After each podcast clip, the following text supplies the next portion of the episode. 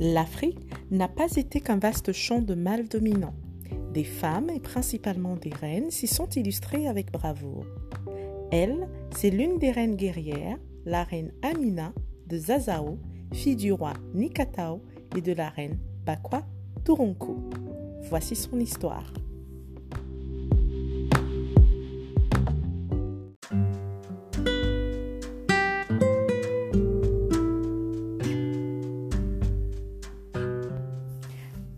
Zaria, souveraine musulmane, également connue sous le nom d'Amina Saroniya Zazao, serait née en 1533. Elle a vécu environ 200 ans avant l'établissement de la fédération Sokoto Califate qui a gouverné le Nigeria pendant la période de la domination coloniale britannique après la djihad, guerre sainte islamique qui envahit la région au XIXe siècle. La reine Amina a régné pendant 34 ans au tournant des XVIe et XVIIe siècles. Son domaine de Zazao, une cité-État du Hausa-Land, a finalement été rebaptisé Zaria et est la capitale de l'actuel émirat de Kaduna au Nigeria. Communément appelée la reine guerrière par son talent certain pour les arts militaires, elle devint célèbre pour sa bravoure et ses exploits. Elle fut célébrée dans une chanson en tant que fille de Nikatao, une femme aussi capable qu'un homme. L'objectif de ces conquêtes était double étendre le territoire de Zazao au-delà de ses frontières de l'époque et asservir les villes conquises. Le sultan Mohamed Bello de Sokoto disait Elle fit la guerre et soumit toutes ces régions afin que les populations de Katsina paie un impôt et rend hommage à Amina et les hommes de Kano. Sa guerre se poursuit jusqu'à ce que son royaume s'étende vers la mer à l'ouest et au sud.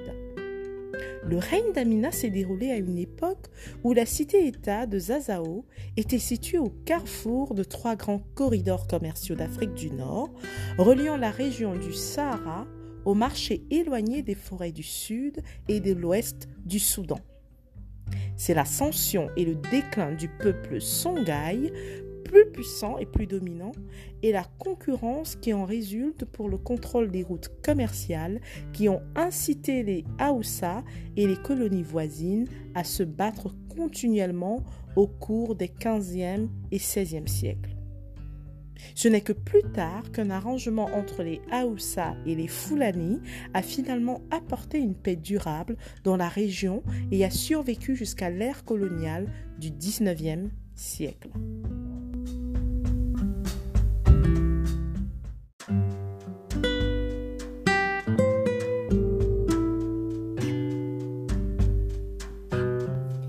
Amina était la 24e abbé, comme on appelait les souverains de Zazao.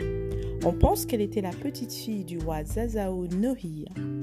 Cette théorie donne du crédit à la croyance selon laquelle Amina a régné sur Zazao à la fin du XVIe siècle.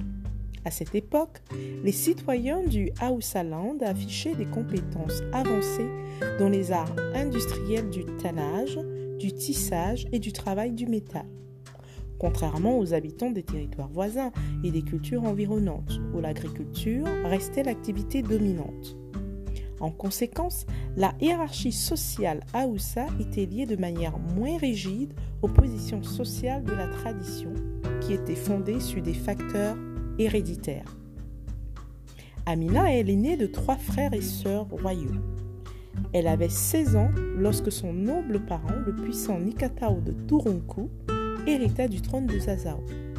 Bien que le règne de ce roi ait été connu pour sa paix et sa prospérité, l'histoire du peuple Haoussa n'en a pas moins été marquée par des campagnes militaires visant à accroître le commerce.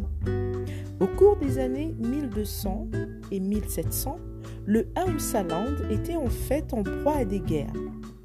Celles-ci descendirent dans les territoires voisins habités par les Jukun et les Nupé au sud, dans le but de contrôler le commerce et d'étendre les communautés Haoussa dans les environs plus désirables. Les Haoussa, à leur tour, ont été conquis par intermittence au cours de ces années par divers autres peuples, les Maliens, les Fulani, les Bonus, était parmi les agresseurs de ces affrontements. Pendant le règne de son père, l'adolescente Amina s'occupait d'affiner ses compétences en matière de combat sous la direction des soldats de l'armée Zazao. Comme c'était la coutume dans la région, le règne de Zazao est revenu au frère d'Amina, Karama, à la mort du roi en 1566. Bien que Karama soit le plus jeune des deux, c'est l'héritier mâle qui a la priorité pour monter sur le trône.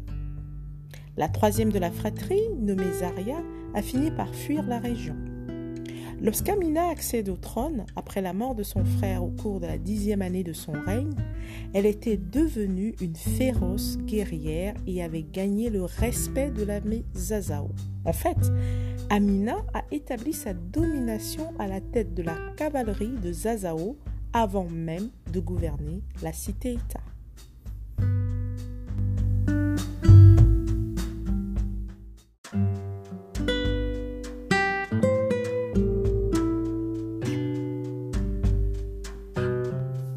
Trois mois après avoir hérité du trône, la reine Amina s'est lancée dans ce qui devait être le premier d'une série d'engagements militaires associés à son règne. Elle a pris le commandement d'un immense groupe militaire et a personnellement dirigé la cavalerie de Sazao dans une série de campagnes menant des combats continus tout au long de sa souveraineté. Elle a passé la durée de son règne en agression militaire. Bien que les campagnes militaires d'Amina aient été caractérisées comme des efforts visant à assurer le passage sûr pour les Azao et les autres commerçants Haoussa dans toute la région sahérienne, cette pratique s'est avérée efficace également pour étendre de manière significative les limites du territoire des Azao jusqu'aux plus grandes frontières. Amina a conquis toutes les villes jusqu'à Kwararafa au nord et Noupé au sud. Selon toutes les indications, elle a fini par dominer une grande partie de la région connue sous le nom de Hausaland et au-delà dans une zone appelée Kasahen Boshi, avant l'installation des Guadarawa Hausa de Kano au milieu des années 1600. Aujourd'hui, le Kasahem Bushi constitue la ceinture moyenne du Nigeria. Outre Zazao, les cités-États du Hausaland central comprenaient Rano, Kano, Dora, Gobir et Katsina. À une époque, Amina dominait toute la région ainsi que les routes commerciales associées reliant le Soudan occidental à l'Égypte, à l'est et au Mali au nord. Conformément à la coutume de l'époque, elle collectait des tribus de noix de cola et d'esclaves mâles auprès des villes soumises.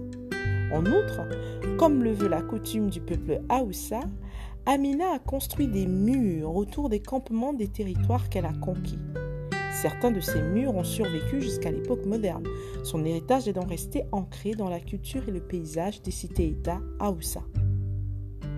Certains ont suggéré qu'un roi Haoussa voisin nommé Sarkin Kadajini avait désavantagé Amina en combattant son armée car les soldats de Kanajeji portaient des casques de fer pour se protéger.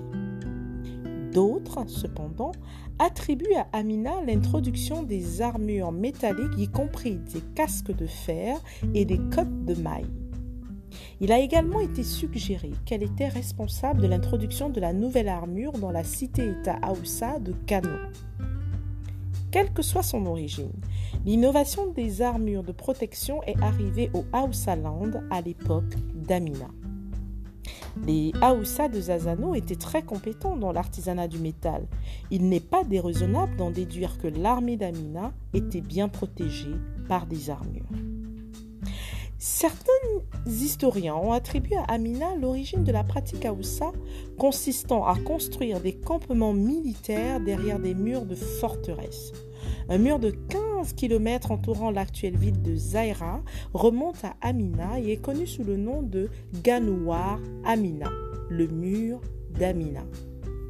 En outre, une série de murs distincts serpentent à travers la campagne dans les environs des anciennes cités-États de Haussaland. Ces murs ont été appelés les murs d'Amina dans le reste du monde, bien qu'ils n'aient pas tous été construits pendant le règne d'Amina.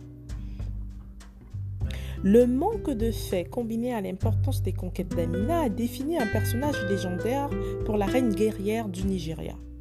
Selon la tradition orale, Amina prenait un nouveau mari parmi les légions d'ennemis vaincus après chaque bataille. Après avoir passé une nuit avec la reine Zazao, chaque homme était tué. En outre, la croyance commune veut que Amina soit morte vers 1610 au cours d'une campagne militaire à Atagara, près de Bida au Nigeria. Au XXe siècle, la mémoire d'Amina en est venue à représenter l'esprit et la force de la féminité. Pour ses exploits, elle a mérité l'épithète d'Amina Yarbakwa d'Assan Rana. Amina, fille de Nikatao, une femme aussi capable qu'un homme.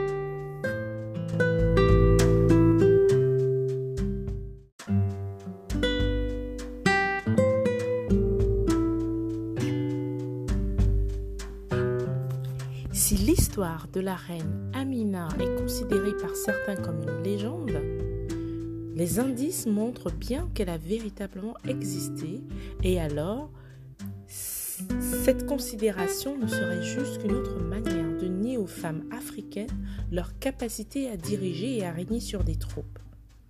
Les peuples construisent leur nation sur la force de leurs héros. Et elle, elle est une héroïne africaine. Divers lieux et institutions du nord du Nigeria portent le nom d'Amina.